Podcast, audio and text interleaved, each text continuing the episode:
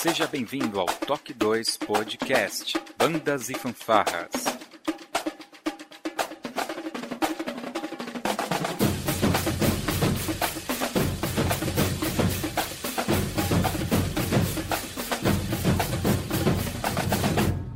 No ritmo da vida, na batida do coração.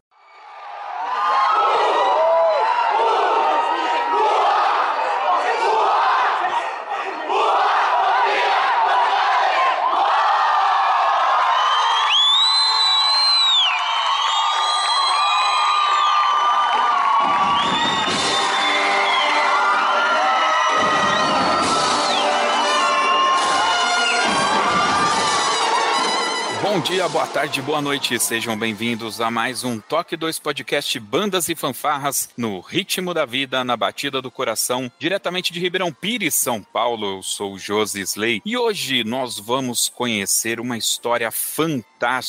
35 anos de música da Fancab. E para a gente conhecer um pedacinho dessa história, está aqui conosco diretamente de Mogi das Cruzes, em São Paulo, o patriarca da família Braga Marcondes, o maestro Oswaldo Braga. Seja bem-vindo, maestro. Boa noite, tudo bem? Todos bem? Show de bola. Está também aqui a sua esposa, Débora Abuzanra. Seja bem-vinda, Débora. Tudo bom, gente? E os filhos, Camila Abuzanra, que participa da linha de frente, acredito eu. Seja bem-vinda, Camila. Olá, galera, tudo bem? Bacana. E o outro irmão e filho aqui, o Matheus Marconde. Seja bem-vindo, Matheus. Bom dia, boa tarde, boa noite, galera. É isso aí, pessoal. A família é grande mesmo e tá faltando gente aqui. E a gente vai conhecer um pouquinho da história dessa família maravilhosa que construiu essa grande banda que é a Fancab, logo depois da nossa vírgula sonora.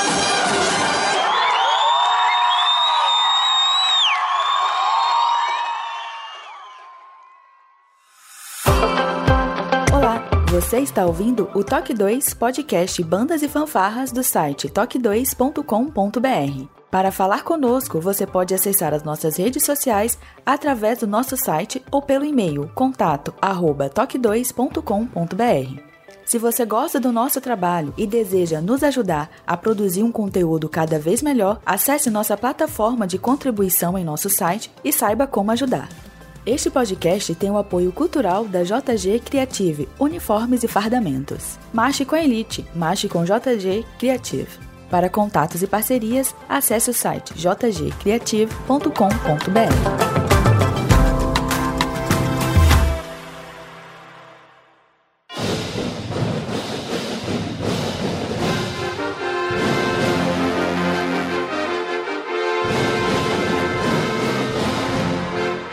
meus queridos. Eu me lembro que, sei lá, talvez uns 5, 6 anos atrás, eu estava num campeonato em Santa Isabel, quando eu percebi que uma banda desfilou mais de uma vez e com maestros diferentes. E aí os maestros eles foram trocando. Uma vez um regeu, o outro tocou, depois trocou, o outro regeu, o outro tocou. E aí eu tava bem no começo, acho que do Toque 2, então fui lá quando a banda terminou de passar, né, e fui pegar ali o depoimento. E aí eu entendi que a gente estava falando ali de uma corporação que tinha um envolvimento de toda a família. Todos vocês estavam ali trabalhando de alguma forma em prol da, daquela corporação que aí eu descobri que o nome era Bom, a gente tem algumas é, referências aí, né? Por exemplo, a Fama, que não é mais uma fanfarra, né? Mas manteve o nome. A gente tem também Caieiras, né? Que era a fanfarra do Walter, mas hoje é banda do Walter, né? E eu percebi que a fanfarra, Fancab, esse fã deve ser de fanfarra, né? Mas não necessariamente vocês são apenas uma fanfarra, vocês também têm a banda, né? É isso mesmo, Matheus? Exatamente isso. Ao longo do tempo, começamos com fanfarra simples e ao longo do tempo isso foi mudando. Nós fomos acompanhando o progresso aí do, do meio de bandas, bandas e fanfarras, e a, até nos tornamos banda musical de marcha, que é a nossa categoria hoje. Mas o nome carinhoso de fanfarra nunca se perdeu. Desde a da, da galera da escola, ainda chama o pessoal da fanfarra, vai ter fanfarra hoje? Então, esse, esse tradicionalismo da fanfarra, ele nunca se perdeu. Então, para sempre, nosso nome vai ser fanfarra professor Cláudio Abraão. Muito bacana. Bom, eu imagino que essa história com fanfarra deve ter começado lá atrás em algum momento. E aí eu gostaria que o Oswaldo contasse pra gente, Oswaldo, como que começou essa brincadeira de fanfarra. Bom, eu na verdade eu entrei há 33 anos atrás, né? Quando eu cheguei, a, a, a professora Débora já estava lá, ela é fundadora da fanfarra, e eu era na época da, da banda da Polícia Militar, em 1990. Tinha um sargento lá que tocava trompete, tocava muito sargento. E daí ele chegou um dia e falou assim: Olha, eu já, já, já tinha sido aluno de fanfarra tempo atrás, né, desde 84, fanfarra municipal de Poá. Daí eu entrei na polícia, entrei para a polícia, da, da polícia eu seis meses depois eu, eu passei para a banda da polícia e tava um dia lá ensaiando, né, e chegou o sargento, sargento Lorival na época, ele falou assim, ah, tem, tem uma diretora que veio me convidar para a gente montar uma fanfarra na escola lá, lá tal, e só que assim, ah, não, não curto muito isso não, você quer ir lá para ver se você, você gosta? Eu falei assim, ah, bom, está feito, então vamos lá. Eu cheguei, montei meu, meu portfólio na época, meu currículo, peguei minha, minha pastinha, coloquei embaixo do braço, tinha foto, tinha algumas, é, alguns certificados certificados de, de, fanfarra na época. Daí fui lá fazer uma entrevista né, com a equipe que estava lá na época. Daí fiquei sabendo um pouco da história. Né? Em 1988, havia na, nas escolas do estado um programa chamado PROFIC, Programa de Formação Integral da Criança, que se, se parece muito com o que é a escola integral de hoje, né? Uhum. E lá na, nesse PROFIC tinha uh, a escola fazia opção de o que queria de atividade lá. Então lá na escola tinha reforço escolar, tinha coral e tinha fanfarra. Então o, o, nosso amigo Walter, Walter de Paula, ele é, é nosso companheiro até hoje, está sempre aí nas, nas, atividades que a gente se encontra aí de, de, música na cidade. O Walter tinha iniciado lá em 88, junto com a Débora e a professora Ruth, carinhosamente chamada de,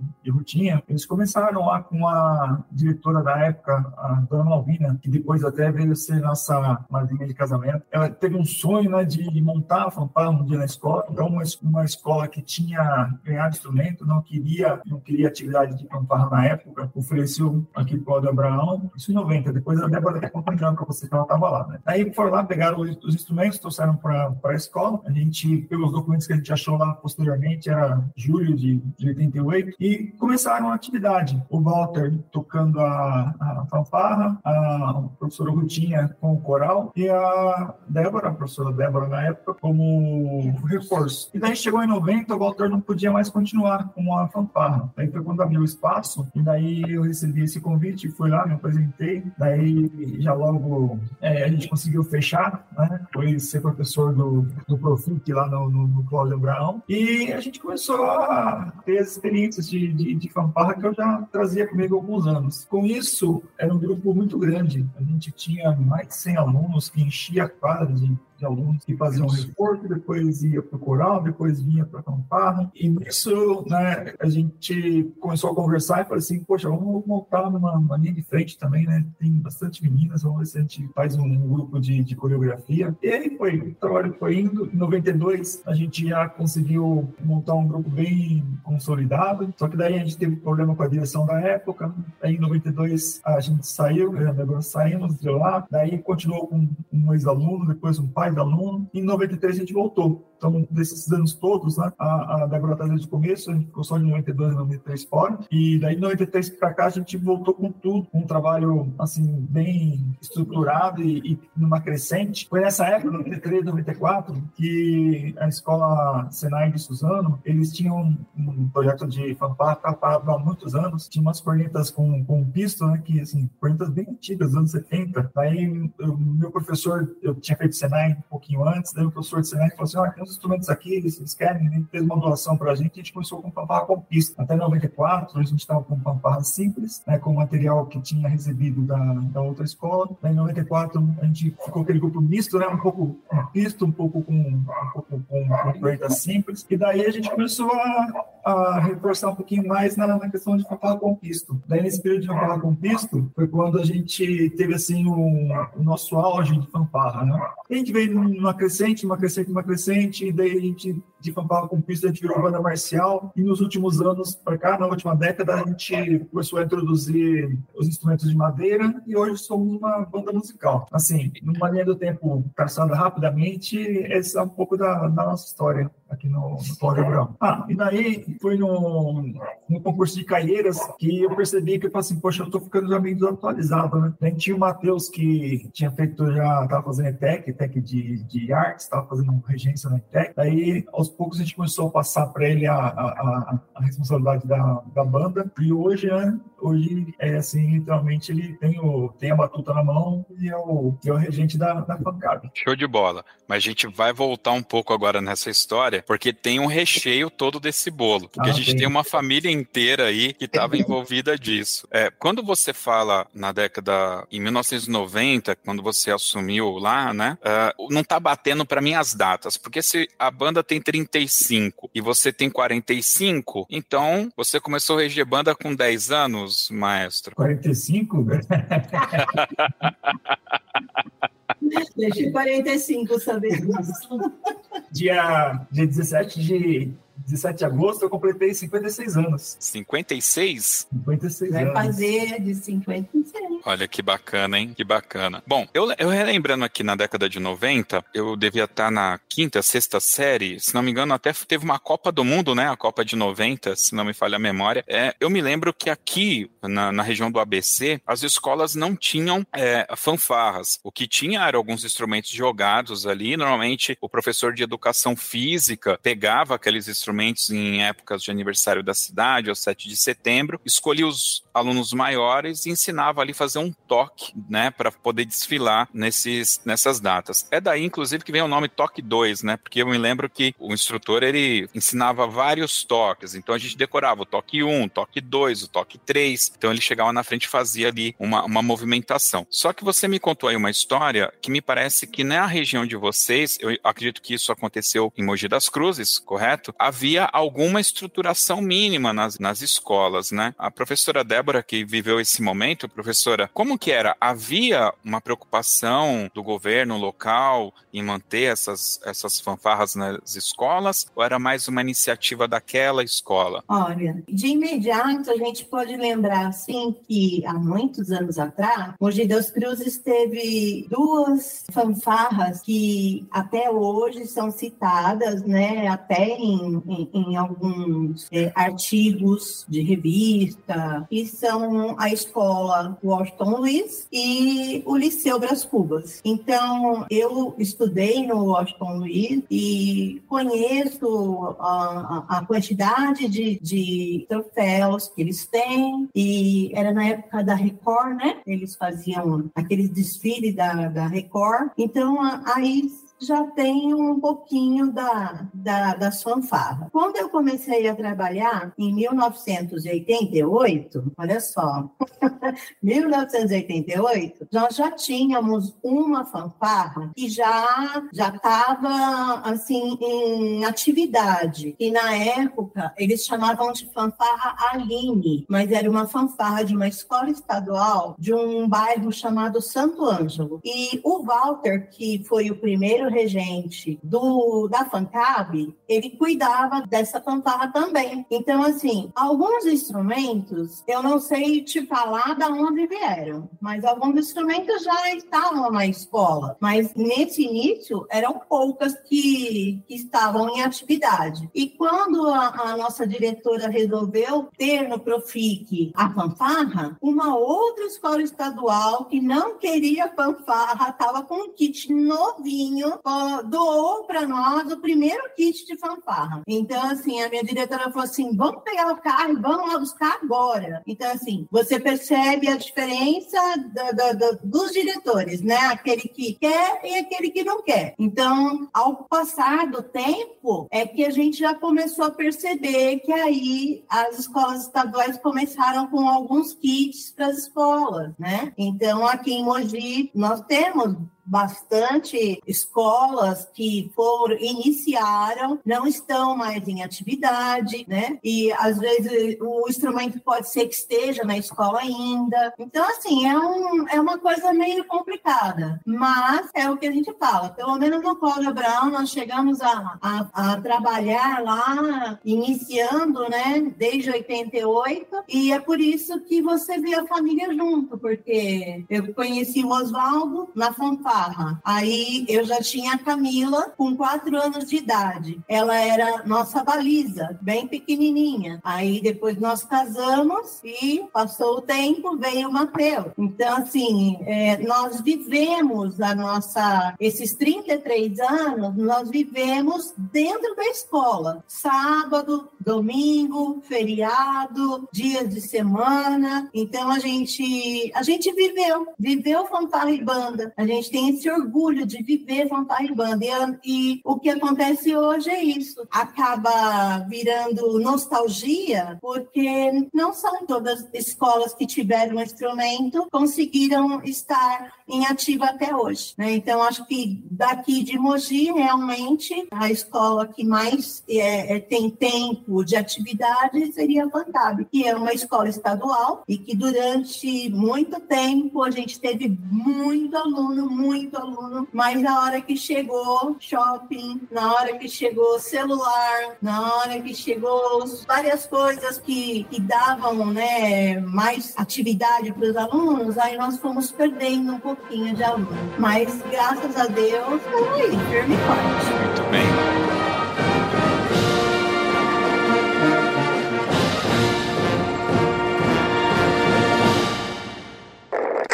Olá, meu nome é Tamires, mais conhecida como Tami. Faço parte do corpo coreográfico da FANCAB há aproximadamente 21 anos. E nesses 35 anos de história da FANCAB, eu sou imensamente grata por seguir fazendo parte disso tudo, por seguir fazendo parte dessa história e ver a banda tomar um novo formato, novos rumos, mas sem perder os valores que a Déia e o Oswaldinho iniciou tudo isso. Eu sou imensamente grata a Deus pela vida deles e grata a eles por tudo que eles fizeram e fazem por mim, porque eles me acolheram, me abraçaram, é, me trouxeram para perto, não só da banda Fancab, mas para a vida deles. E eu não sei como agradecer, me faltam palavras para agradecer e dizer quanto amor eu sinto por eles, porque eles são meus pais do coração, assim como o Mateus e a Camila são meus irmãos do coração. E eu pretendo permanecer ao lado deles até o momento que eles me expulsarem, apesar de que já passou dos três meses, passei na experiência, agora é tarde.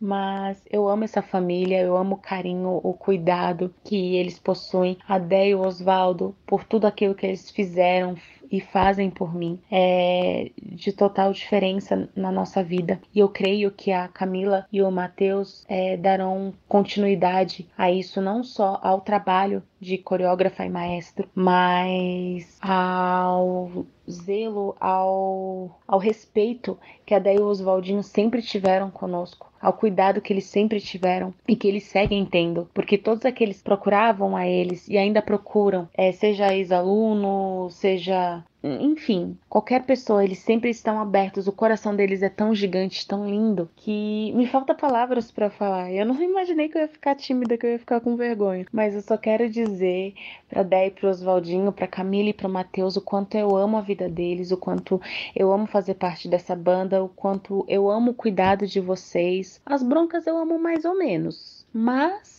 eu aceito, né? e não desistam de mim. eu amo muito vocês. Obrigada, Fancab. É, e parabéns, Fancab, por toda essa trajetória que venham mais 35 anos. Camila e Matheus, no que vocês precisarem, no que eu puder ajudar. Eu espero realmente poder contribuir, poder estar ao lado de vocês para ver tudo isso acontecer da forma mais linda possível. Amo a vida de vocês.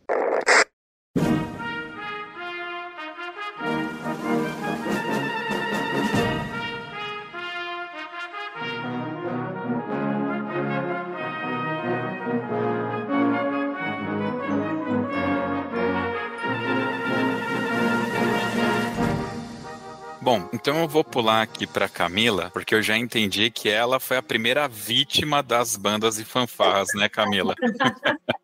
Camila, eu costumo dizer, inclusive, no momento que a gente está gravando aqui, eu acabei de ir no aniversário da esposa do maestro e eu abracei e cochichei no ouvido dela. Eu agradeci a ela por todos os momentos que a gente roubou o marido dela, né, para estar com a gente na banda, né, porque ela não tocava na banda, mas a gente precisava que o marido dela estivesse ali como nosso professor e o nosso maestro, né? Não davam ciúmes ver a sua mãe e o seu pai se dedicando tanto tanto para dar aula, para ensinar coreografia, horas e horas fazendo arranjo, com certeza. Sua mãe, horas e horas ali desenhando as coreografias, porque eu sei que tem uns desenhos malucos que vocês da minha gente faz. Que misericórdia, né? Como que era isso para você? É, muito pequena, você conseguia visualizar tudo isso que estava acontecendo? Era diversão? Como que era? Ah, eu acho que eu tive ciúme, sim, várias vezes. porque todo mundo chama ele de pai e de mãe, eu tinha que dividir, né? Então não é fácil. É, eu tenho muitas lembranças, assim, é, de pré-concurso, antes do concurso, todo mundo limpando instrumento em casa, e um auê danado, eu querendo dormir, sabe? Porque era criança pequena, mas estava ali no meio sempre. Tenho muitas lembranças também na escola, antes dos concursos, a galera lá limpando, ilustrando, e eu só pensando, meu Deus, que horas que eu vou embora. é.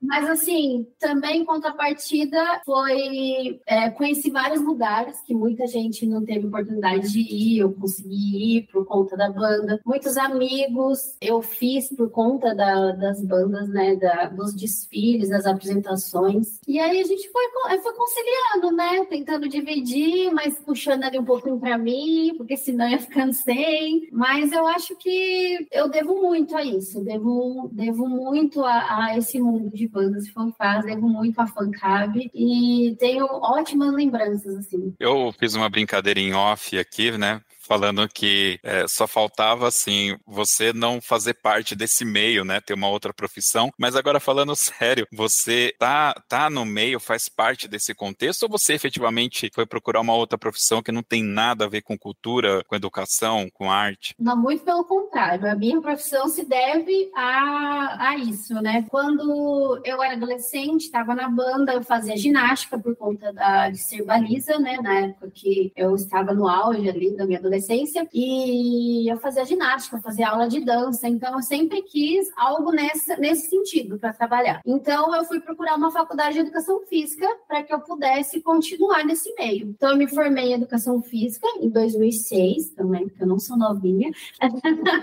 e aí desde então eu estava conversando hoje com um professor que trabalha comigo. Desde então, eu sempre dei aula nesse meio. Trabalhei muitos anos dando aula de baliza, é, trabalhei muitos anos também como coreógrafa de bandas e fanfarras, e eu não me vejo fazendo outra coisa. Eu sempre dei aula minha vida toda, e foi por conta disso, porque eu acho que se eu não tivesse tido essa experiência né, de baliza, tido essa experiência com a banda e fanfarra, eu não sei se eu teria escolhido educação física, mas realmente o que me levou a escolher foi estar nesse nesse meio. Show de bola, muito legal. Bom, isso nos leva ao caçula da família, eu acredito que seja o caçula, que é o Matheus, né? que agora também divide aí a questão da batuta. Matheus, a, a, pergunta é a mesma, a, a, e, acho que com agravante, né? Porque ainda tinha a sua irmã, que era mais velha do que você.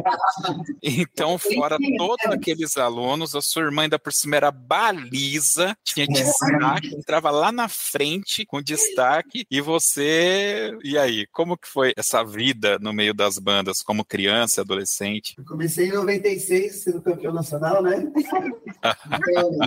no ano que eu nasci, a banda foi campeã nacional, então eu comecei bem.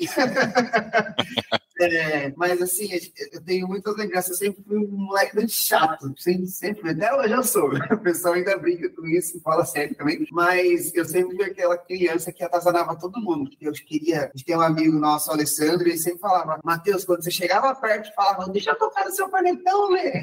e aí ele pegava, já, já me tirava de lá de perto. Então eu sempre tive, igual a Camila, eu sempre tive muito presente nesse meio. É, eu e a Camila, nós estudamos no Cláudio Abraão. É, nós somos frutos da escola também, Cláudio Abraão, então é, a gente sempre foi muito visado, né? Ai, Matheus não pode para a diretoria, senão nossa mãe já vai estar ali em cima, já te esperando. Então a gente sempre teve muito, muita cobrança sobre isso, por ser filho do Oswaldo e da Débora. Inclusive, a gente tem até hoje muita cobrança sobre ser filhos do Oswaldo e da Débora, mas a gente, é, é, falando sobre mim agora, eu sempre tive muito, muita vontade de fazer tudo isso também, sabe? Sempre tive muito apreço em, em, estar junto, tive ciúme sim, muitas vezes. vou mandar para o William Salles esse, esse podcast.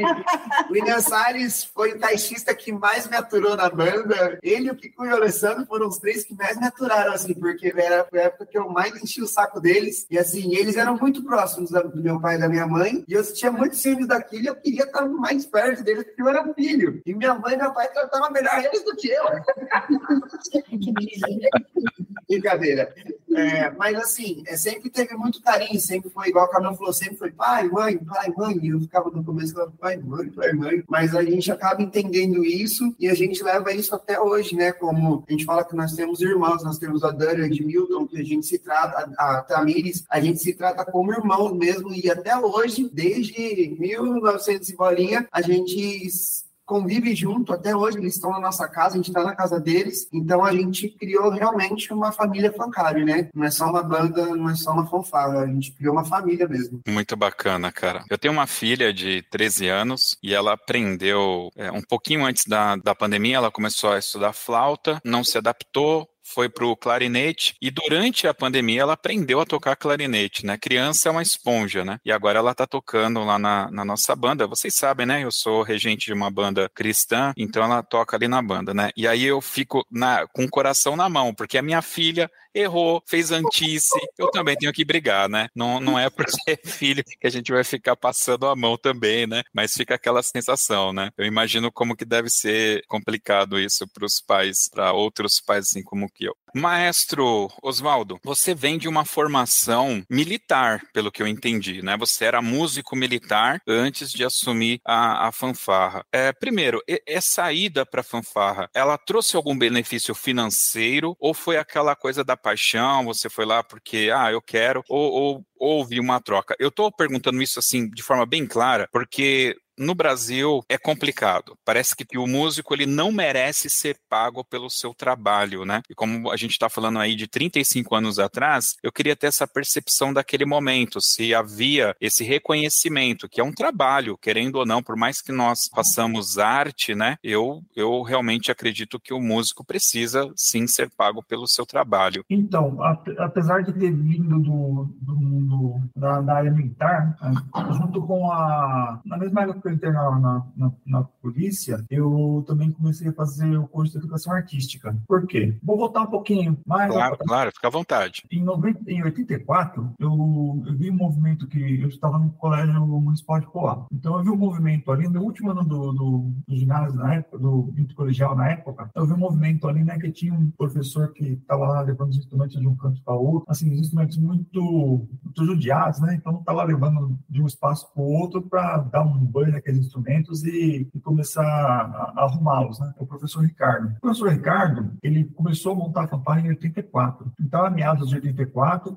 para montar a fanfarra para apresentar 17 de setembro, lá em Poá. E nisso, eu fui lá, né, porque meu pai também foi de fanfarra há muito tempo, meu pai gostava muito, minha mãe curtia bastante também. E daí, eu comecei a me envolver ali com o pessoal, que era minha turma de, de, de colégio, né? Daí, a gente começou a montar a fanfarra junto ali, e daqui a pouco, sabe, assim, do nada, eu comecei a me empolgar com aquilo, fui indo, fui indo, fui indo, e daí fiquei dois, três anos com o professor, e ele era assim, era, ele era um cara que, que tinha seis, sete fanfarras na época, né? Uhum. Então, e a gente começou a andar com ele. Num sábado, assim, a gente ia em duas, três escolas fazer ensaio com ele, e daí acabei ficando assim como um braço direito dele, né? Um dos braços direitos dele, porque tinha bastante gente que acompanhava também. Daí chegou um dia e falou assim, em 86, ele falou assim, Oswaldo, olha só, me chamaram para montar a fanfarra aqui na, na também, só que eu não tenho mais tempo. Daí eu, eu queria te indicar, você quer ir? Igual aconteceu com a da polícia, né? Aí eu falei assim, ah, mas professor, você acha que eu tenho condição de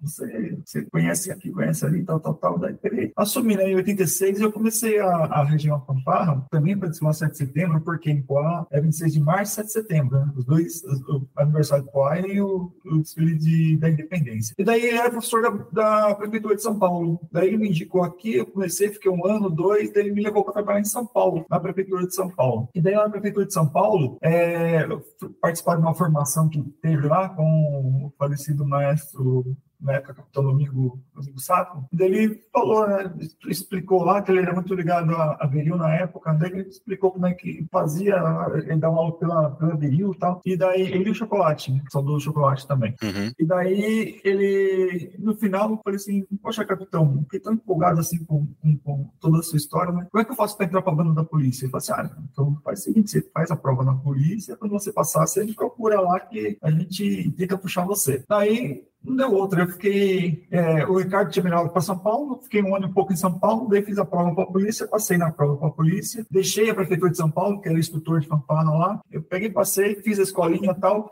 Daí, quando terminou, a, a escolinha, daí me colocaram para trabalhar à noite, né, na, na polícia, lá em Itacoaxetuba. Daí eu fui procurar o capitão. Aí cheguei na porta do, do, do CEMUS, que no, no Tiradentes, daí eu, eu queria falar com o capitão, né? Daí tinha um, um soldado, um cabo na porta, assim, quem é você? Eu assim, ah, eu sou assim, assim, assim, assim, sabe? Você acabou de sair da escolinha, você recruta e quer falar com o capitão? Não dá pra falar com o capitão, não. Eu peguei e fui isolado, né? Falei assim, poxa, o que eu tô fazendo aqui, né?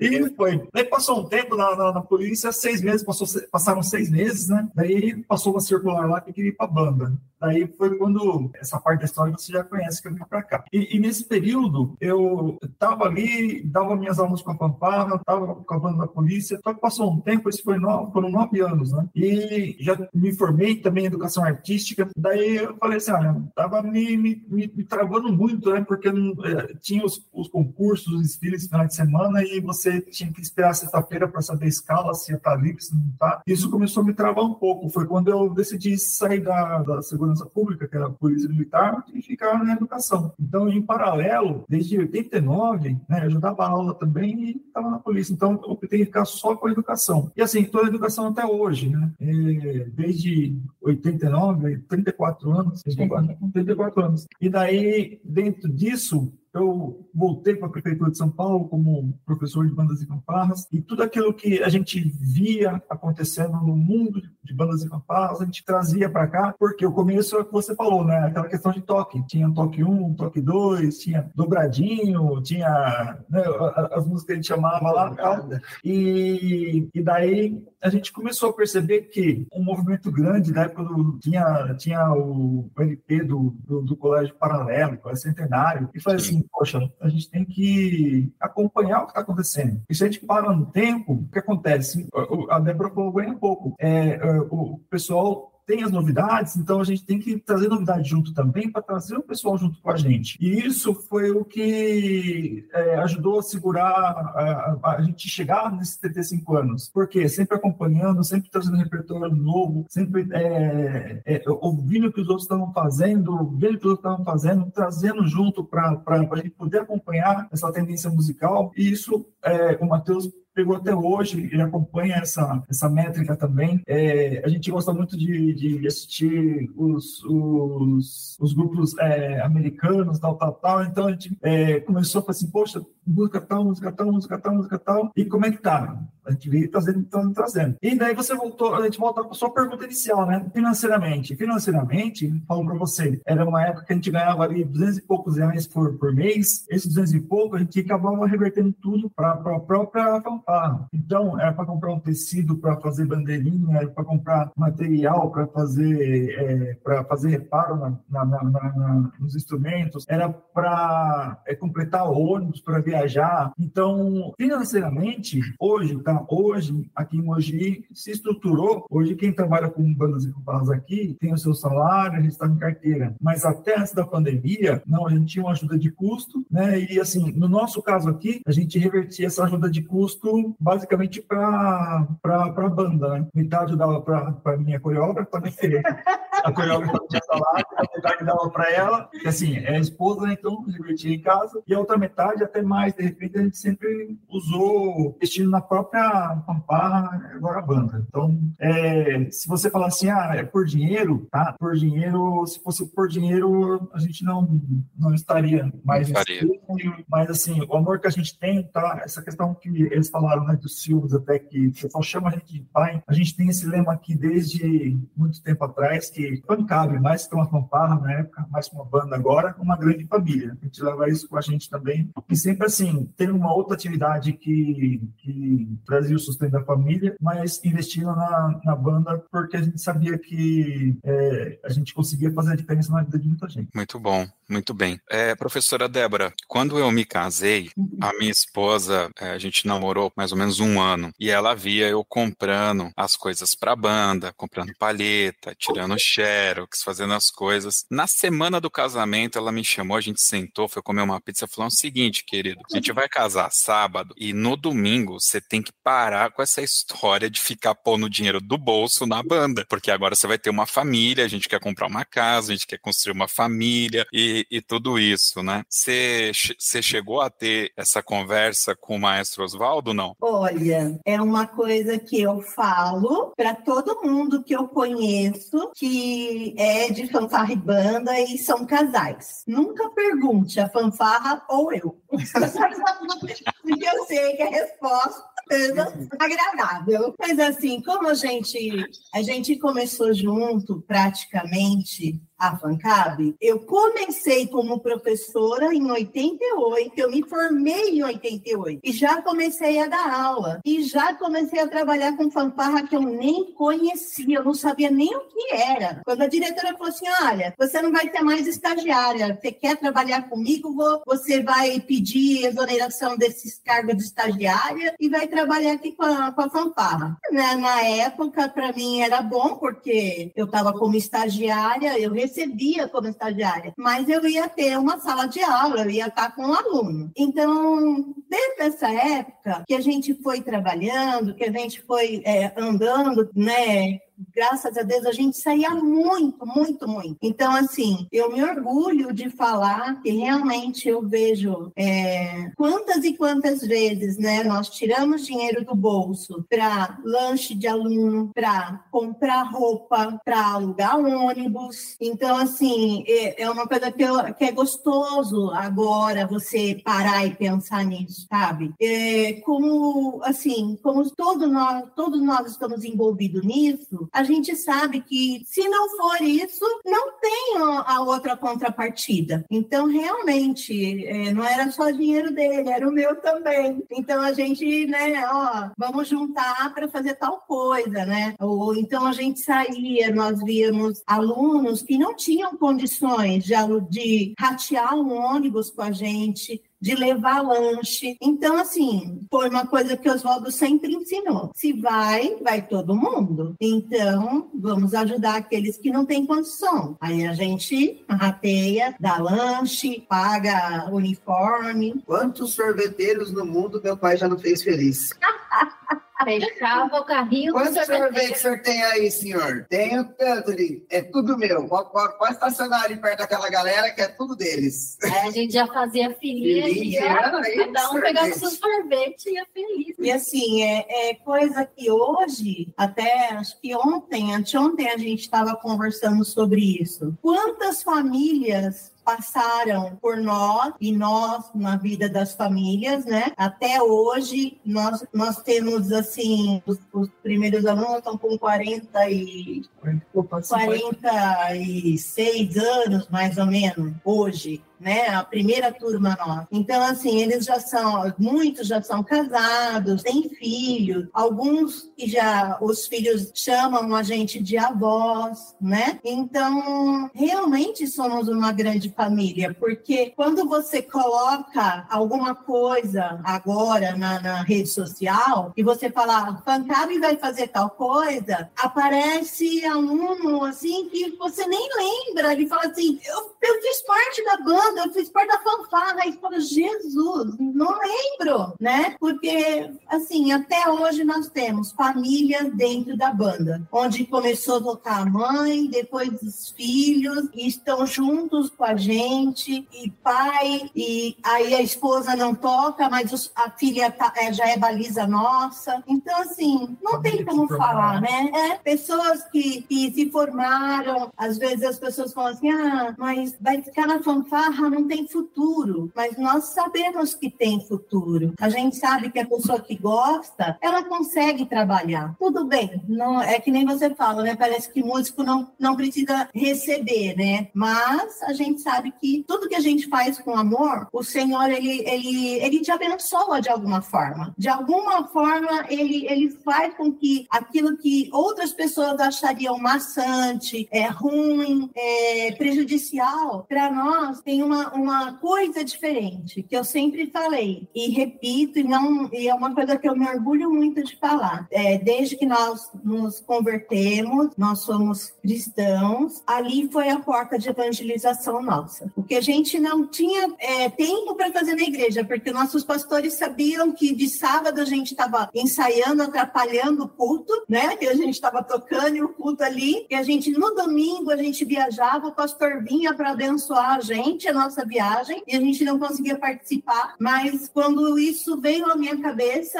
eu tive essa clareza, né? Que ali nós ajudamos quantas e quantas pessoas e fomos abençoados. Então, assim, realmente é uma grande família e o dinheirinho que a gente tirou do bolso, com certeza, não, não fez falta, não. Pelo contrário, a gente tem muito orgulho disso. Essa semana mesmo apareceu para mim ali na rede social uma mensagem do tipo: não facilite a vida do outro se vai prejudicar a sua vida, né? Uma frase motivacional. Eu repostei essa mensagem e eu coloquei uma, um comentário assim, que é, essa frase ela parece muito bonita, num primeiro momento, né? Ela vai te levar num sentido de, olha, se, se você está sendo prejudicado, você tem que se valorizar mais, né? E tal. Só que eu fui e coloquei lá que, apesar da, da frase parecer muito bonita, ela não é uma mensagem cristã, porque na realidade é, o que a gente aprende, e eu acho que isso é uma mensagem que deveria ser é, suplantar a questão de ser ou não cristã, é ajudar o próximo, você amar o próximo como a ti mesmo. Então, se você tem um pão e alguém está com fome, fome e você pode dividir e, e matar, saciar a, a, fome do próximo, né? E pegando esse gancho, eu acho que eu entrei na, no meio de bandas marciais no ano de 94, 93 para 94. E participando ali da banda, é, paralelamente, minha família frequentava a igreja também, mas por conta da banda eu não participava tanto como deveria, né? Por assim dizer. Mas eu vou dizer que as lições mais valiosas e poderiam dizer que são lições cristãs, eu aprendi na banda, porque é ali que eu aprendi a coletividade. Eu aprendi que não importa a cor da pele do próximo, se a gente não se ajudar, a gente não vai conseguir ser campeão, Sim. né? Se a gente não marchar igual, a gente não vai ser campeão. Se a gente não chegar no horário para o ensaio, a gente não vai ser campeão. Quer dizer, tudo que eu ia fazer, eu tinha uma codependência do próximo, né? Então eu tinha que exercer esse amar o próximo como a ti mesmo, porque o próximo era a extensão de mim, né? Eu acho que a música ela, ela traz e os relatos que vocês estão trazendo aqui reflete isso, né? A música do ponto de vista de bandas e fanfarras, né? Ela cria essa codependência. Uhum. Ou você agrega valores ou não vai dar certo, não vai acontecer, você não, não vai fluir, né? Isso é muito, muito bacana.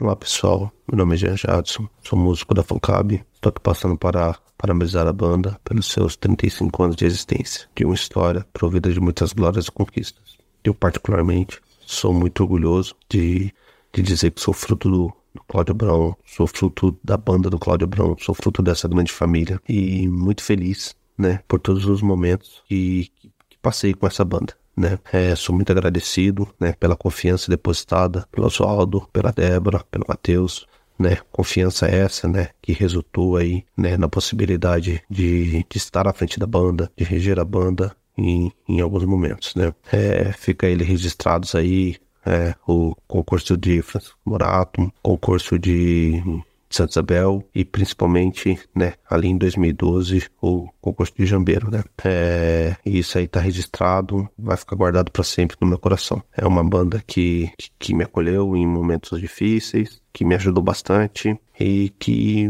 me proporcionou momentos inesquecíveis, né. E hoje eu, eu tenho a oportunidade, né, de estar tá passando ou de, de pelo menos tentar passar isso para minha filha, né. Ela tá ali comigo, me acompanha e, hoje tem, tem, tenho certeza que também tem bastante orgulho em fazer parte né, dessa grande família.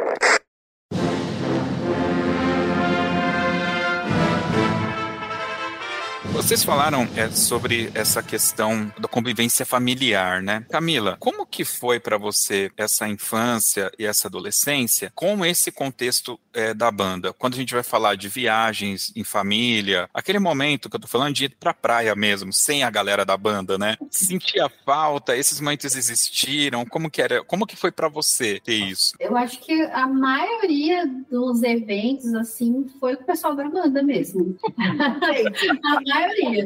Mas, é assim, lógico, é, tenho, tenho lembranças de passeios com a gente. É, tinha o momento das férias, né? Onde a gente ficava um pouquinho mais afastado da galera. Mas a maioria, realmente, até a apresentação na praia a gente fazia. Então, eu lembro também da gente estar indo lá. Eu com o colando da, da, da baliza entrando na água, correndo, e o povo atrás gritando. Mas, assim, bem legal. Mas a maioria realmente foi o pessoal de banda, da banda mesmo. Foi nessa é, vivência. É, a convivência, assim, é, que nem você falou de valores, eu acho que os, os valores que eu, né, agreguei à minha vida, a maioria foi ali na, no dia a dia dos ensaios. É, eu acho que a minha parte de professora também tem muita coisa que eu tiro da, da época que eu era né, aluna dessa parte da, da banda. Quando eu era aluna, eu, eu tiro agora, eu paro, às vezes eu tô dando aula, eu paro, eu vejo a minha mãe, eu falo, meu Deus, eu tô igual ela. então, é, eu acho que realmente a minha memória, assim, é, é, é a facada. Show de bola. Matheus, eu participei é, durante muitos anos na Lira de Mauá ali como componente e chegou um momento que eu fui pra frente ali, peguei a batuta e fui reger uma banda. E a banda aqui nós começamos com sete, hoje eu acabei de fazer uma conta aqui, estamos com 42. No pós-pandemia que a gente saiu com 18. A coisa tava feia, né? E aí, você, a minha percepção é que quando a gente tá sentado tocando, a gente olha pro maestro e fala, mano, esse cara é muito trouxa. Olha que ele tá falando. Tem nada a ver o que ele tá falando. Ele que não sabe tratar os outros, ele que é impaciente, ele é que não entende os músicos. E, e vai assim, até o dia que você tá com o peso da batuta na mão. E aí, Matheus, como que foi para você? Olha, como está sendo, né?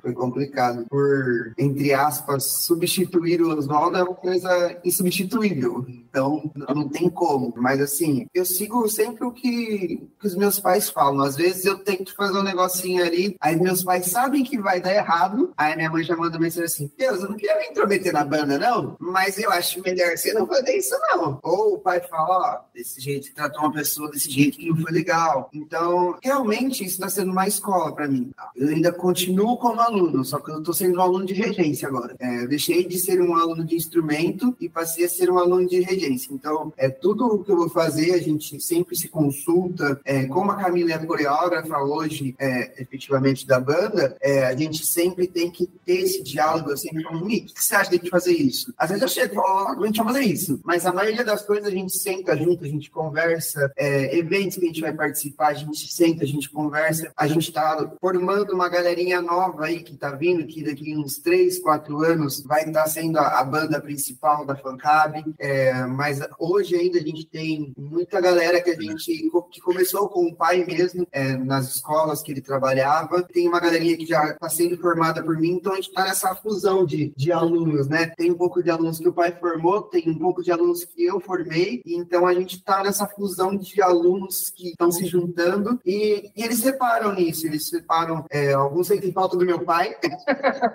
outros falam que, nossa, é diferente. Então a gente tem, embora nós tenhamos a mesma visão, mas às vezes eu tenho, eu, eu costumo tratar o pessoal um pouquinho mais firme. Meu pai foi sempre um paizão. Eu sempre falei, nossa, pai, você vai deixar o cara fazer isso. O cara tá precisando da bola do senhor. E eu sempre vejo para um, um, lado mais, mais maestro, sabe? Mais um pouquinho arrancudo, assim. E o pai sempre fala, não, mas não é assim. Porque senão você vai perder esse menino, esse menino vai embora, não sei o quê. Então a gente sempre, tra eu sempre trato isso como uma escola, sabe? Sempre procuro fazer tudo da maneira que eles falam para mim, para Camila, porque a gente sabe que vai dar certo. Porque deu certo 30 anos, aí. Por que, que não vai dar certo mais 30? Então a gente sempre tem que estar atento a isso, para as dicas que a gente recebe. Então a gente sempre procura ouvir eles total, full time. É, e, e precisa, né, o maestro Oswaldo? Não tem aquele momento que você olha pro, pro cara mais novo e ele tá fazendo uma antice e você dá vontade de dar risada até, que você fala, ai, coitado.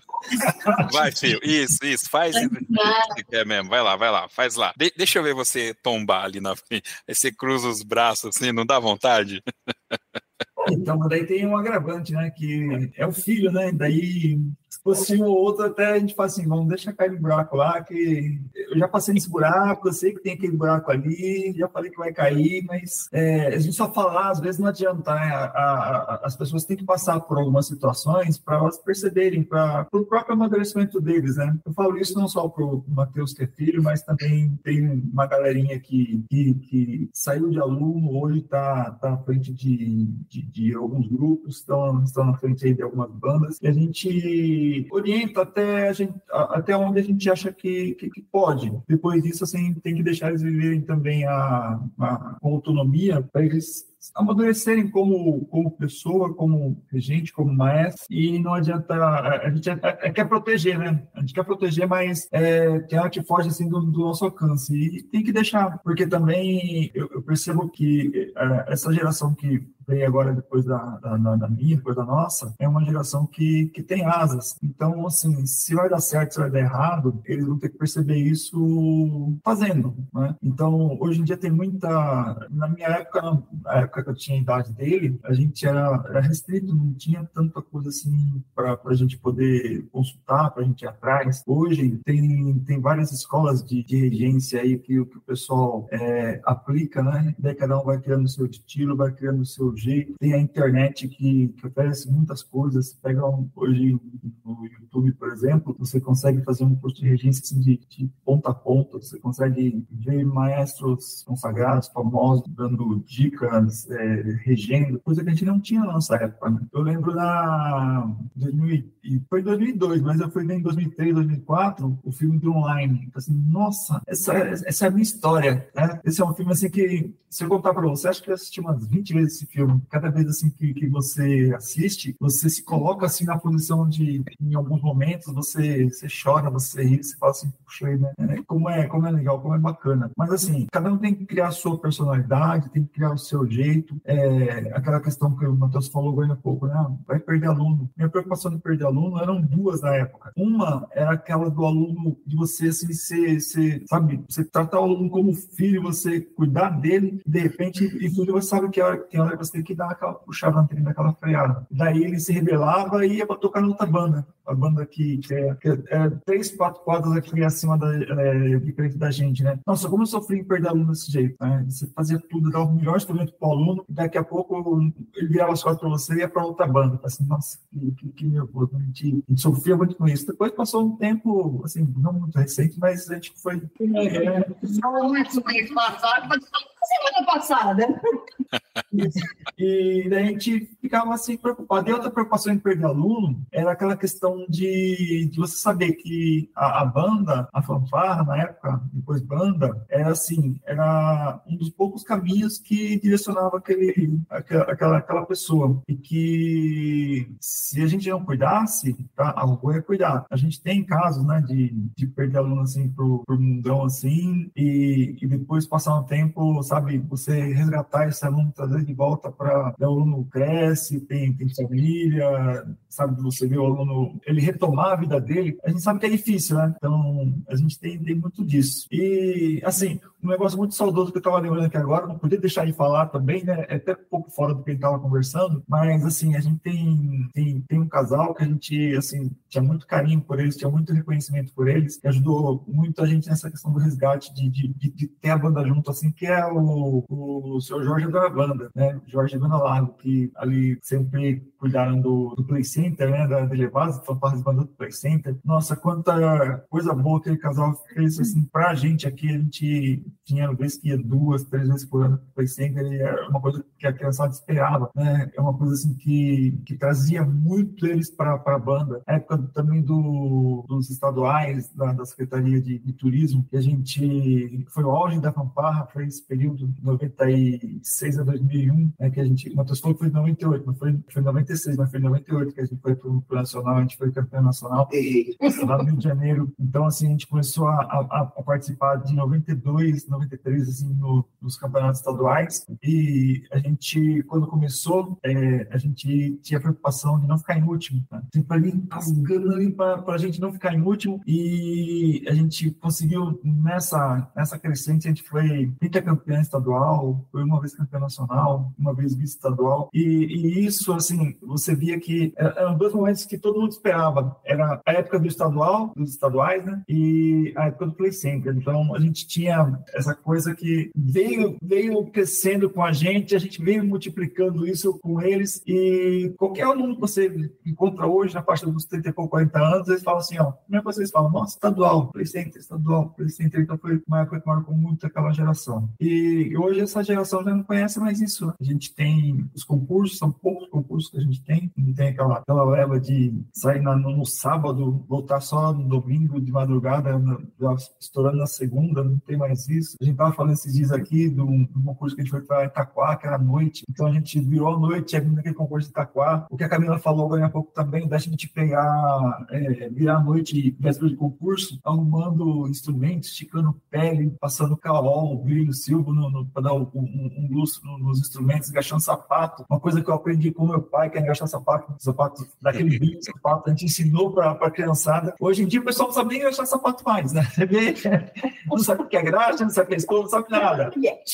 E também essa questão da, da de ser geracional, né, da questão de família, as pessoas que, que se chegaram ao nós também. Hoje os dois são casados, tanto a, a Camila quanto o Matheus. A Camila casou com, um rapaz que é professor de, de percussão, ele é percussionista, ele é músico, ele, ele já uns bons anos ele, ele vive disso, a, a função dele é, é, é da música. O Matheus casou agora há pouco tempo, casou com a Ana. A Ana também já veio se, se envolvendo, já veio se misturando, já faz parte da linha de frente, porque é aquela questão, né? A família tem que estar envolvida, precisa estar envolvida, porque se, se você está fora disso, você acaba não entendendo é, o que, que é essa questão de, de dormir tarde, acordar cedo, sair para desfilar, correr atrás de aluno, fazer isso, fazer aquilo, sabe? Tirar dinheiro do bolso. Então, a gente é, é muito grato, primeiramente, a Deus por nos dar essa oportunidade e, segundamente, também a Deus porque, sabe, coloca as pessoas na nossa vida, coloca ali na vida das pessoas e isso faz uma, faz uma transformação. É, a gente nunca foi aquela banda assim de falar assim, olha, é, a, a, Pancab, Cláudio Abraão, a gente teve um, um, um, crescimento que hoje, tá? Tudo que foi plantado lá atrás é, traz esse reconhecimento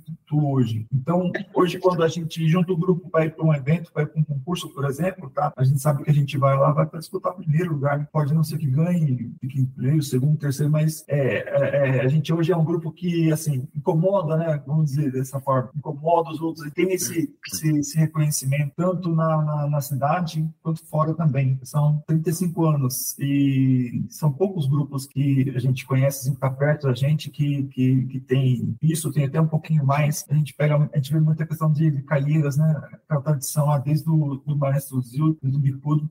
E hoje com a Célia, já é uma, uma fanfarra também que tem acho que 50 anos, não, não lembro aqui de cabeça. A gente vê a, a, a banda de Mauá, que você, você teve uma, uma, parte da sua vida lá também, que também tem muitos, muitos anos. E Mogi, Mogi é uma cidade que historicamente já vem já trazendo essa coisa da música. Desde o final do século XIX, volta de 1980 e pouco ali, tinha um grupo, uma, uma banda aqui que foi criada com um maestro, com o pai do maestro, um dos mais famosos maestros que a gente tem aqui na cidade, que é o maestro Dunquinho, o pai dele fazia parte desse, desse grupo. Depois, nos anos 40, é, a gente teve a, as, as fanfarras que a Débora falou, que é do Liceu das Cubas e do, do Washington Luiz. Então, Washington Luiz que que trouxe é, o, o... percussionista da foi aquele que trouxe a minha que é em frente. Né? Então, tem até o, o Eliseu, o Eliseu ele, ele tem um, um, livro, ele é historiador nessa área, ele, ele, conta um pouco dessa história também. E, assim, a gente até não gosta muito de falar essa palavra de tradição, porque é, tradição você vai arremeter muito ali a, questão do militarismo e tal. E hoje não tem mais isso. Hoje, a, a, a, juventude de hoje não sabe mais tudo que, que foi vivido nos anos, é, final dos anos 70,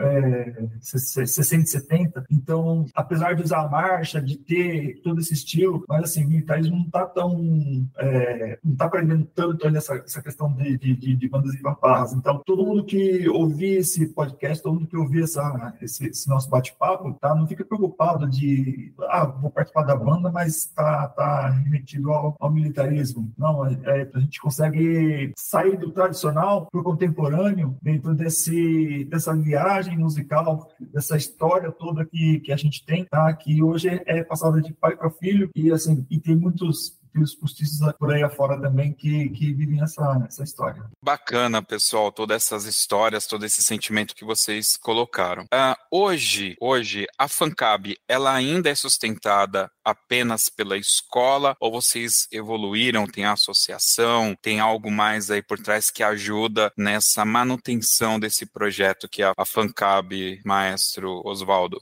A partir do momento que, que acabou o Profic, foi lá o projeto começou as fanfarras de bandas em 92, a gente começou a, a, a, trabalhar por conta, né? Daí teve um prefeito em 94 que ele falou assim: olha, é, esse fanfarra dá muito trabalho pra gente aqui, então vocês se organizam, então a gente vai acabar com tudo isso. Daí a gente tinha os, os instrutores na época, os regentes na época que, que tinham cada um seu grupinho, né? a gente, na sala aqui de casa, a gente se reuniu e conversamos. Conversando, a gente falou assim: vamos fazer uma associação? Vamos. Então a gente formalizou uma associação, o CNPJ, tudo, que existe até hoje, tem 25 anos agora, e daí através dessa, dessa associação que foi é, fortificando o trabalho, porque todas as, as todos os prefeitos que passaram, pela, pela cidade, desde aquela época, todos os diretores que passaram pelas escolas naquela época não tinha associação com referência. E a associação, ela foi crescendo, foi amadurecendo, foi desenvolvendo, que hoje está, pós-pandemia, é, o amadurecimento assim está numa forma tão solidificada que teve um reconhecimento da, mais forte da, da, da prefeitura desse, é, desse período, dessa gestão agora, e através disso conseguiu é, vários benefícios. Hoje, o, o regente da das fanfarras de banda da cidade, inclusive a gente que colaboramos, que a gente é um dos primeiros nisso, na CARI, é, hoje eles são contratados, né, já até comentei isso, são contratados é, com carteira assinada, com todos os benefícios, e também, do ano passado para cá, foi reconhecido também o trabalho das coreógrafas, dos coreógrafos, né, e hoje inclusive eles também são, são contratados com carteira assinada e tudo mais. Então a gente vê que isso é um, é um é ganho muito grande, porque permite assim você ver uma luz no final do túnel, você vê um, é, algo que é, não vai morrer por aqui. Então o que vai ter continuidade e até passo para os dois, para o Camilo e para o Matheus, que eles podem falar um pouquinho mais do que é a associação hoje, a Fabank. É, a nossa Fabank ela tem hoje 28 escolas, é, entre elas municipais municipais e estaduais. A, a prefeitura ela, ela entra com a parte de, de do financeiro, né, com as, com as escolas estaduais e a, o estado ele entra com o material, o recurso que a gente precisa é, para funcionar a banda na escola, né? Instrumento humano. Físico e humano, exatamente. E se a Cá quiser falar um pouquinho mais sobre a coreografia. É, uma coisa que eu sempre brinquei, né? Eu fiz tantos anos parte da coreografia da FANCAB, tantos anos é, dando aula também, né, de coreografia lá, e hoje eu poder, eu podendo receber para isso, então é, é bem bacana. É, foram muitos anos de luta, nós, é, coreógrafos, ficamos muito tempo inscrito no, né, como participantes da, da associação, porém não recebíamos. Então, agora é uma vitória, né, que nós conseguimos e agora a gente pode fazer o nosso trabalho, continuar fazendo o nosso trabalho, só que com esse reconhecimento de estar com a carteira assinada, de estar ali, né, recebendo para isso, um respaldo maior, né, para você estar exercendo o seu trabalho e, e isso é muito importante para nossa cidade. E acaba refletindo no, no nosso, no, no, nas nossas crianças, né, porque agora eles têm um profissional que tem o tempo dele voltado para aquilo, né? Tipo, ah, esse tempo aqui eu tenho sobrando para poder fazer isso. Não, agora a gente, efetivamente, a gente tem esse tempo para eles. Show de bola, muito bacana. No Dia das Cruzes, eu tenho percebido que, apesar do maestro não gostar da palavra, tem uma tradição de bandas e tem se consolidado nessa questão da organização das bandas e fanfarras, né? A gente não vê isso em muitos lugares. Me parece que lá, a região central, né, no centro-oeste, as bandas lá têm uma organização bacana, os músicos lá são recompensados pelo trabalho, né, os coreógrafos, é, maestros, etc. A gente tem visto isso também acontecendo muito na região nordeste, né? Mas não é. Aqui em São Paulo, eu acho que isso não é uma dinâmica que a gente vê muito é, nas prefeituras ou em ou outras partes do estado. Eu vejo que Mogi, é, nesse sentido, ele está bem à frente, né? Tem aí outros maestros, me parece inclusive que vocês em Mogi têm mais de uma associação, né? Não, não é apenas a ABAMAC, né? Então você percebe que, que há uma movimentação nesse sentido da evolução da música em Mogi das Cruzes. Muito bacana, muito bacana tudo isso. Só uma Bom, claro. Então, aqui em Mogi nós temos a, a FABANC, né, que é a Associação de Fanfarras de Bandas de Mogi das Cruzes, a Associação dos Regentes de Fanfarras de Bandas de Mogi das Cruzes. E nós temos também a, a Associação Orquestra Sinfônica, que cuida do ensino de música sinfônica nas escolas municipais. Ao todo, aqui em Mogi, a gente chega a quase 50 grupos, né, considerando as duas OS, né? É, uma pergunta, Mogi é realmente a terra do caqui? Mogi é a terra do caqui. É que você vê aqui, tem um pé de caqui. Aliás, é... chega a época de abril, maio, toda a região que você andar, que você vê uma caixa de caqui, que você vê um, uma bandeja de caqui, pode apostar que saiu daqui. É. Eu, eu estudei durante quatro anos engenharia da computação na Brás Cubas, né? Então tinha uma música que a gente cantava e, e na música. Mas não é essa versão, essa versão é a bonita. É, não, não, não vou cantar aqui a versão que a gente cantava. É, depende. Você pegava trio ou fretado? Depende dessa resposta. Eu pegava fretado. Não, a versão era feia. Ai, ai, muito bem, muito bem. Bom, pessoal, foi fantástico bater esse bate-papo com vocês aqui, conhecer realmente um pedacinho. Eu, eu, tenho certeza que tudo que a gente falou aqui é um pedaço muito pequeno de toda a vivência que vocês tiveram, estão tendo ainda, né, na Fancab. E aí, nesse, nessa parte aqui mais para o final, é o momento que a gente abre a oportunidade para que vocês possam mandar o recado de vocês, né? Pode mandar aquele abraço, pode cobrar aquela dívida também. Enfim, é um espaço que vocês podem usar como vocês quiserem. Só que eu quero dar uma dar um, um plus aí. Vou deixar o, o maestro Oswaldo por último, vou fazer uhum. inversamente aqui, vou começar com a Camila, mas eu quero que vocês, se hoje vocês pudessem encontrar com o vocês lá do passado. Então, eventualmente, a Camila encontrasse com a pequena baliza Camila, o que, que você diria para ela? E o Matheus também, para o pequeno Matheus, a professora Débora, para aquela Débora que conheceu o Oswaldo lá no finalzinho dos anos 80, e o maestro Oswaldo lá dos 33 anos atrás. Eu queria que vocês pensassem nisso também. O que, que se vocês pudessem falar com eles alguma coisa hoje, o que, que vocês é, falariam? Então, o espaço é de vocês, e aí no final, se vocês puderem, é, ou durante o, o, que vocês forem falar é aí, se vocês puderem incrementar com esse tema, acho que seria bem legal. Meu Deus, que responsabilidade. É, filha, nunca vi isso sem podcast, não, hein? eu acho que eu falaria para Camila lá pequenininha que desfilava e, e a avó tinha que ir atrás porque ficava olhando o pessoal passando com sorvete na mão e queria ir atrás sorvete, que não tinha foco, que marchava lá toda torta. eu acho que eu falaria para ela viver cada segundo do que ela viveu e curtir cada segundo segundo do que ela curtiu, porque ela estava no caminho certo e, e para ela só continuar, porque foi tudo muito bom, tudo que, que eu pude viver foi maravilhoso. Teve momentos ruins, mas não, nem, nossa, nem chega perto da quantidade de momentos bons que eu vivi. Então, o que eu ia falar para ela é isso: sempre em foco, só vai. Show de bola. E quer deixar um recado pro pessoal? Enfim, o espaço é seu, aproveita. Ah, de recado para minhas alunas, falar para elas treinarem em casa, para elas pararem de ser preguiçosas, porque ô criançada preguiçosa que tá agora. Essa turma tá preguiçosa demais.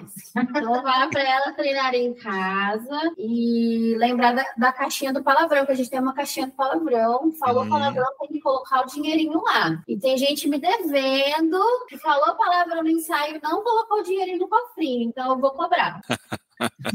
Show de bola. Matheus. Eu falaria pro Mateuzinho lá ser menos chato e eu falaria pro Matheus pra ele ouvir mais as pessoas e ser menos turrão com as pessoas, porque o Mateuzinho lá, ele era muito chato e só um pouquinho menos hoje, mas eu falaria para ele é, aproveitar mais momentos que ele perdeu por estar fazendo birra, por estar fazendo alguma coisa que ele não gostava e, e eu acho que é isso, ele aproveitar aproveitar mais as, as oportunidades e reclamar menos. Show de bola. E para o pessoal, quer deixar algum recado, quer mandar um abraço? Eu quero deixar um abraço para todos os componentes da FanCab. Quero falar que vocês são muito importantes para mim, para Camila, para a mãe e para o pai. É, às vezes a gente pega um pouco no pé de vocês, galera, mas saibam que é por, por amor, que é por para ter um, um, um resultado bom e que a gente possa estar juntos aí não só mais um, dois, três anos, mas que possam ser por longos anos anos e que, por favor, me ajudem com a criançada nova, que vou lançar aqui, ó, uma coisa nova. A gente vai estrear nossa banda juvenil, um lançamento aqui do concurso de Guararema. A gente vai colocar uma molecadinha nova para tocar na pista pela primeira vez, junto com um pessoalzinho que já que ainda está na idade. Então aguardem aí que vamos ter novidades. Professora Débora,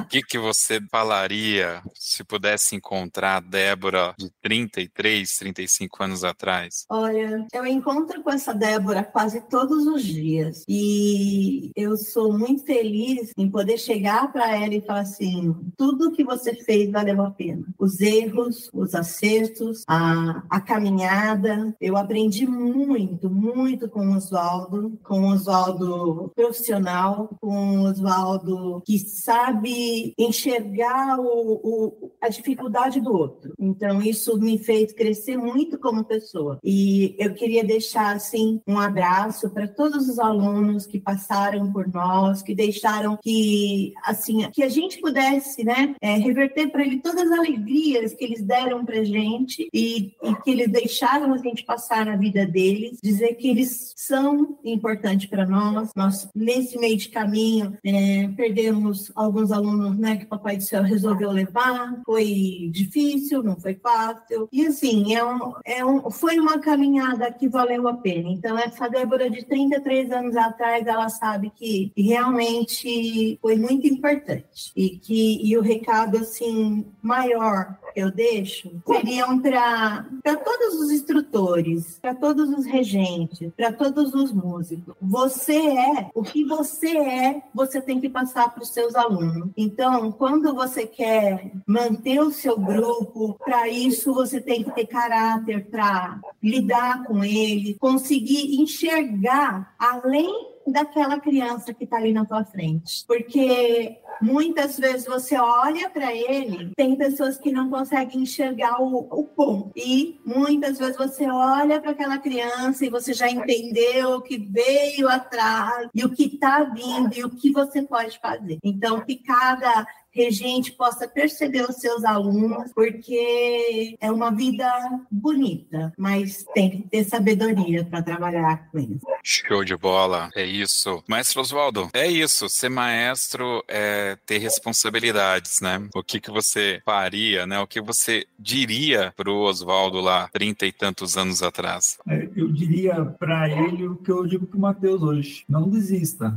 tá? Investe no que você gosta, é, não desanime toda hora, toda vez que você pensar em desanimar, tá? Respira fundo, conversa com Deus, segue em frente. Por quê? Tem coisa boa te esperando lá na frente. Em família, profissionalmente. E você vai fazer a diferença na vida de muitas pessoas. Só deixa Deus te usar só e segue em frente. Não existe não. E queria deixar um recadinho também, sabe? É, aqui em Mogi a gente está precisando de transporte, gente. Uma das coisas que a gente sempre teve, que a gente sempre correu atrás, que a gente sempre conseguiu, que a gente sempre lutou para isso, né? Foi transportar essa, essa garotada os quatro cantos do, do, do, do, estado. A gente já rasgou esse estado de São Paulo inteirinho com, com ônibus, às vezes um ônibus que a gente nem sabia se ia chegar lá e ia trazer a gente de volta, mas Deus sempre na frente lá, levava, trazia. E isso é um incentivo para que cada um participe. Hoje, hoje sempre, né? Sempre quem tocou na, na Fancab sempre foi voluntário, sempre foi porque tinha aquele amor, tinha aquele, aquele carisma, aquele carinho. E uma das coisas que a gente sempre é, teve dificuldade foi transporte. Então, vamos continuar lembrando da, da, de nós aqui, vamos liberar transporte para gente. E para essa turma nova, vamos vestir a camisa, vamos, saber levantar a cabeça. Não é só concurso que, que, que a gente tem pela frente, mas ultimamente é, são poucos eventos que a gente participa, tenta participar. Os poucos que tem, a maioria são concursos. A gente vai sempre respeitando o, os adversários, porque adversário enquanto está ali na pista. Depois que saiu, são todos iguais. Né? Então, assim, essa, essa união, essa coisa de família, família, essa coisa de, de respeito, essa coisa de carinho, não pode deixar acabar. E para acabar, Urra! Urra! Urra! Família Fancabe! Muito bem, vamos agora então para as nossas dicas culturais.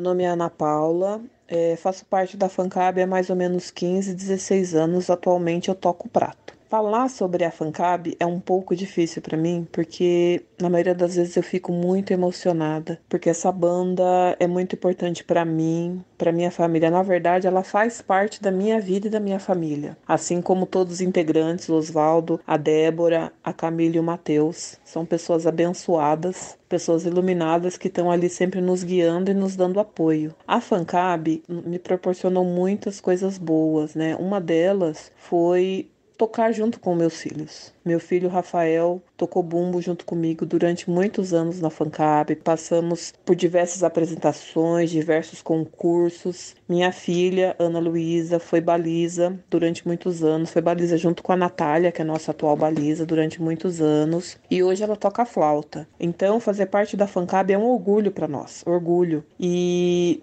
nós sempre dizemos, né, que nós somos mais que uma banda, somos uma grande família. E isso é a mais pura verdade. Nós não estamos, nós não vamos aos ensaios, nós estamos juntos somente para ganhar. Não, nós estamos lá sempre para fazer uma boa apresentação da melhor forma possível, sempre com muita humildade, né?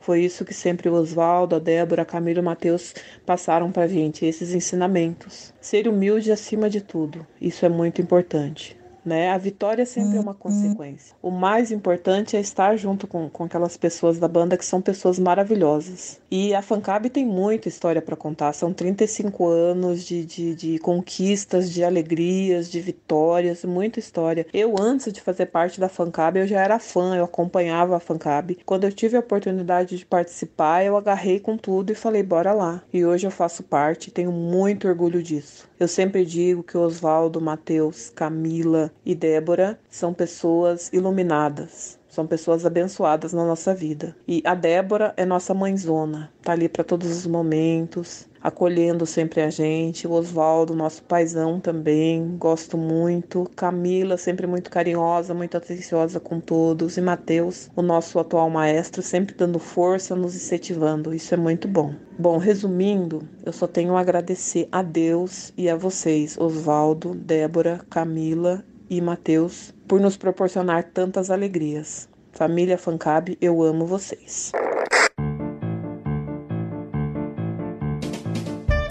Muito bem, meus queridos, agora vamos para as nossas dicas culturais. É aquele momento que os nossos convidados vão dar uma dica aqui pra gente de uma série, de um filme, de um livro, de um sabor de pizza, horas bolas, porque não vale qualquer coisa. Então, como eles estão ali todos desesperados, sem saber qual dica eles vão dar, eu vou dar aqui a minha dica primeiro e não podia ser diferente. Eu vou trazer aqui um filme que fala de família, é um filme do ano 2000 chamado Um Homem de Família Família é um filme natalino estrelado por Nicolas Cage, esse cara que é fantástico, merecia um podcast só para falar de filmes do Nicolas Cage, que esse cara é demais. E esse filme, ele, eu não sei se ele fez muito sucesso, mas eu particularmente gosto muito dele, porque ele é um cara excêntrico, sozinho e muito rico, né? Ele é um empresário muito rico e numa noite de Natal, ele é jogado pro passado dele. Num momento ali, ele tinha abandonado uma namorada, né, que era o grande amor da vida dele, mas ele acabou valorizando mais o dinheiro, né? E aí, quando ele é jogado no passado, ele acorda um belo dia, casado com aquela namorada dele, com filhos, e ele não tem dinheiro, ele não tem mais a Lamborghini, não tem mais aquele luxo todo, e ele tem que aprender a viver ali com essas, é, essas nuances da vida, que eu acho que é muito do que a gente falou aqui, né? Que é você viver a sua família, viver o próximo e tudo. Esse filme, eu acho ele muito bacana, muito bacana. Não sei se foi sucesso de crítica, não sei se foi sucesso de público, mas é uma dica porque realmente eu acho esse filme muito bacana. Um Homem de Família com Nicolas Cage. É isso. Vamos lá, vou começar aqui então por Matheus. Qual que é a sua dica cultural? Minha, minha dica hoje vai ser é, o compositor e maestro Ferrer Ferrando. Eu sou um admirador dos trabalhos dele, gosto muito. Ele tem um, um jeito de escrever com, com didáticas de, de expressar as coisas com, com, com coisas que existem mesmo. É, eu gosto muito da música Abu Simbel, que ele fala sobre, sobre as pirâmides de Abu Simbel. É uma música que eu gosto muito e um dia eu vou reger ela, Deus quiser. Show de bola.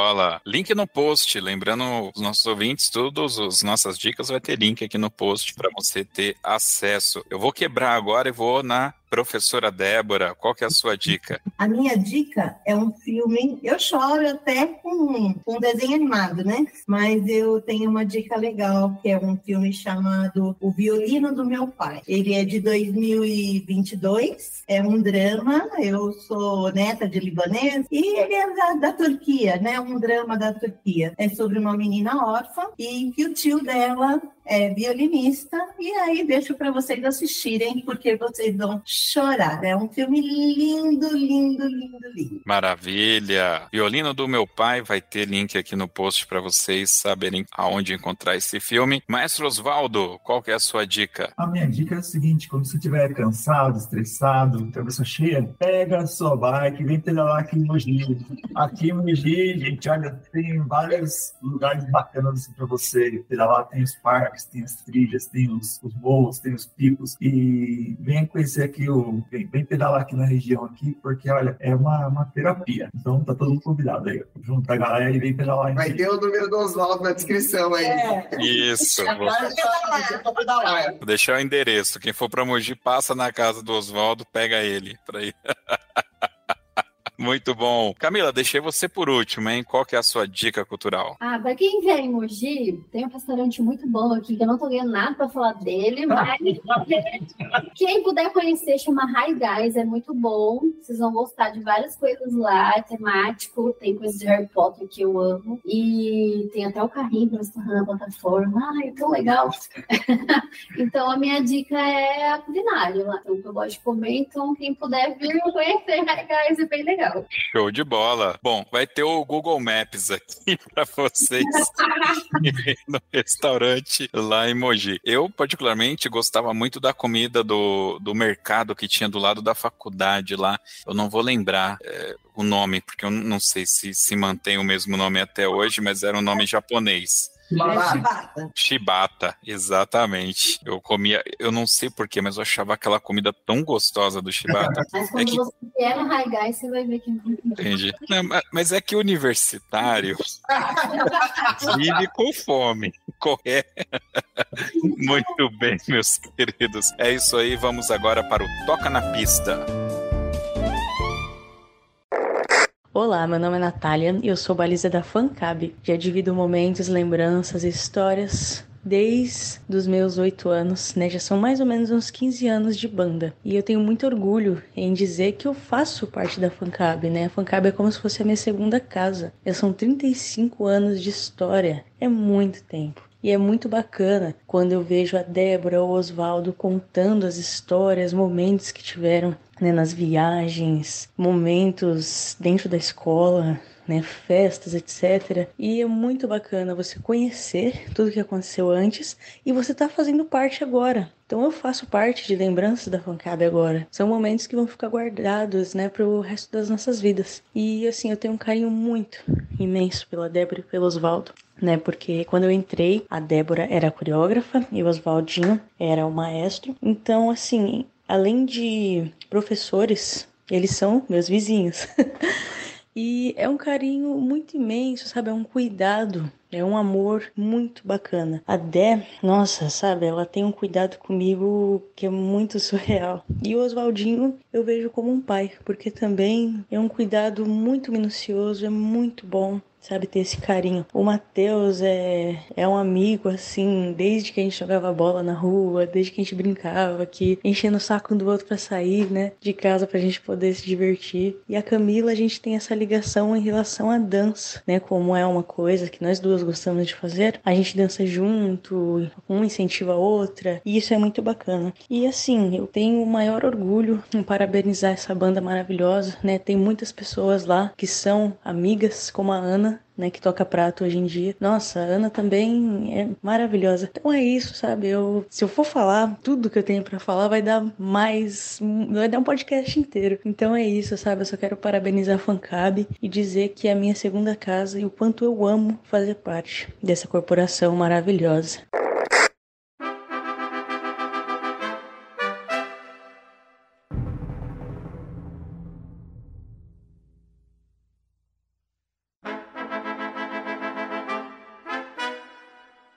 Muito bem, o Toca na Pista é aquele momento. Né? Aliás, o Toca na Pista é uma menção às bandas e fanfarras que se apresentam na rua, na pista, né? Os concursos que acontecem na pista. Mas aqui, os nossos convidados vão escolher uma música para a gente ouvir aqui no final, né? O Toca na Pista, vocês vão escolher aqui uma música que represente, né? Que tem uma representação para vocês, mas não pode ser qualquer música, tem que ter uma história. Na realidade, eu quero saber mais da história. E aí a gente poderia, por exemplo, exemplo, dividir escolher uma música para o começo e uma música para o final. E aí vocês que decidam quem que vai falar primeiro. Nossa. Então tá, Nossa, Maestro e a Débora.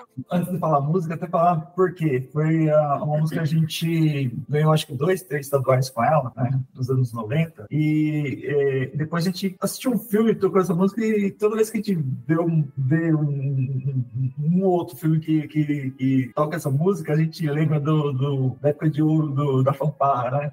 Época dos anos 90, que é o Sweet Caroline. Sweet Caroline.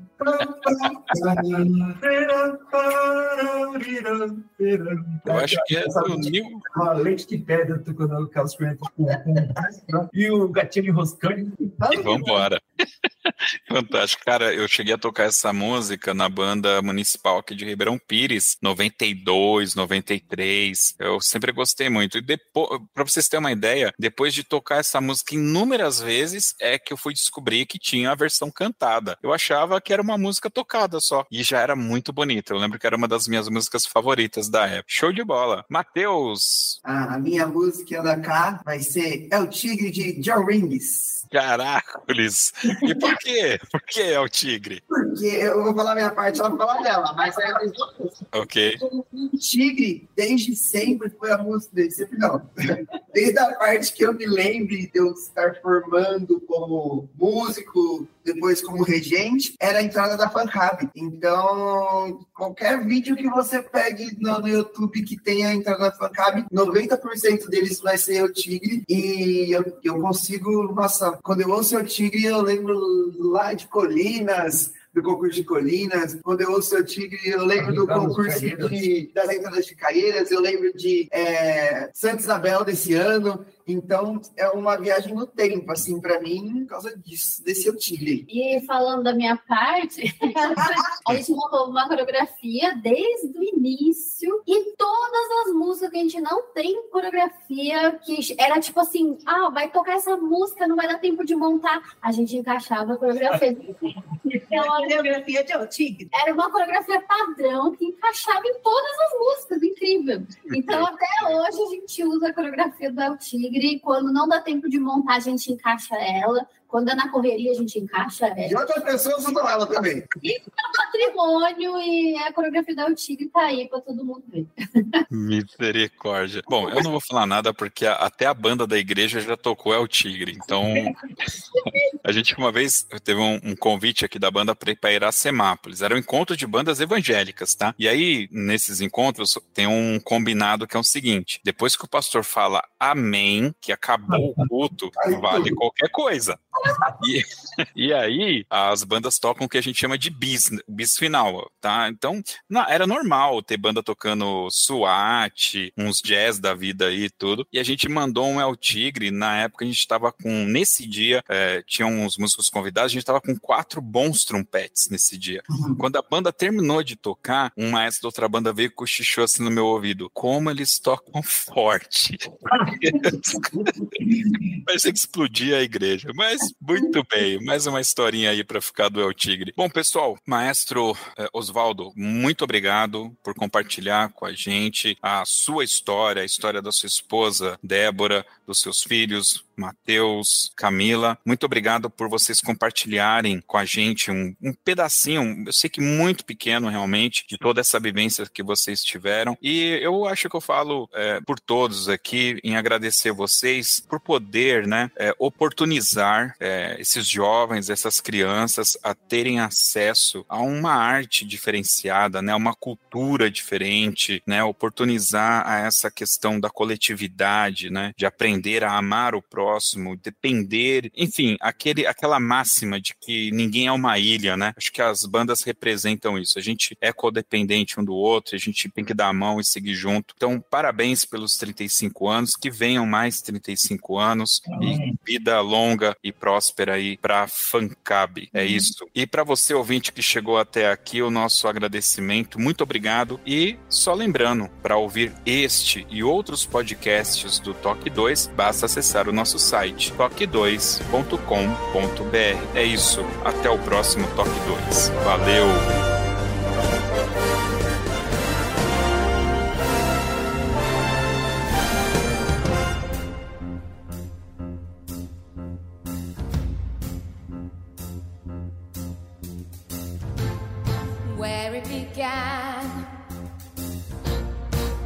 can't begin to know it,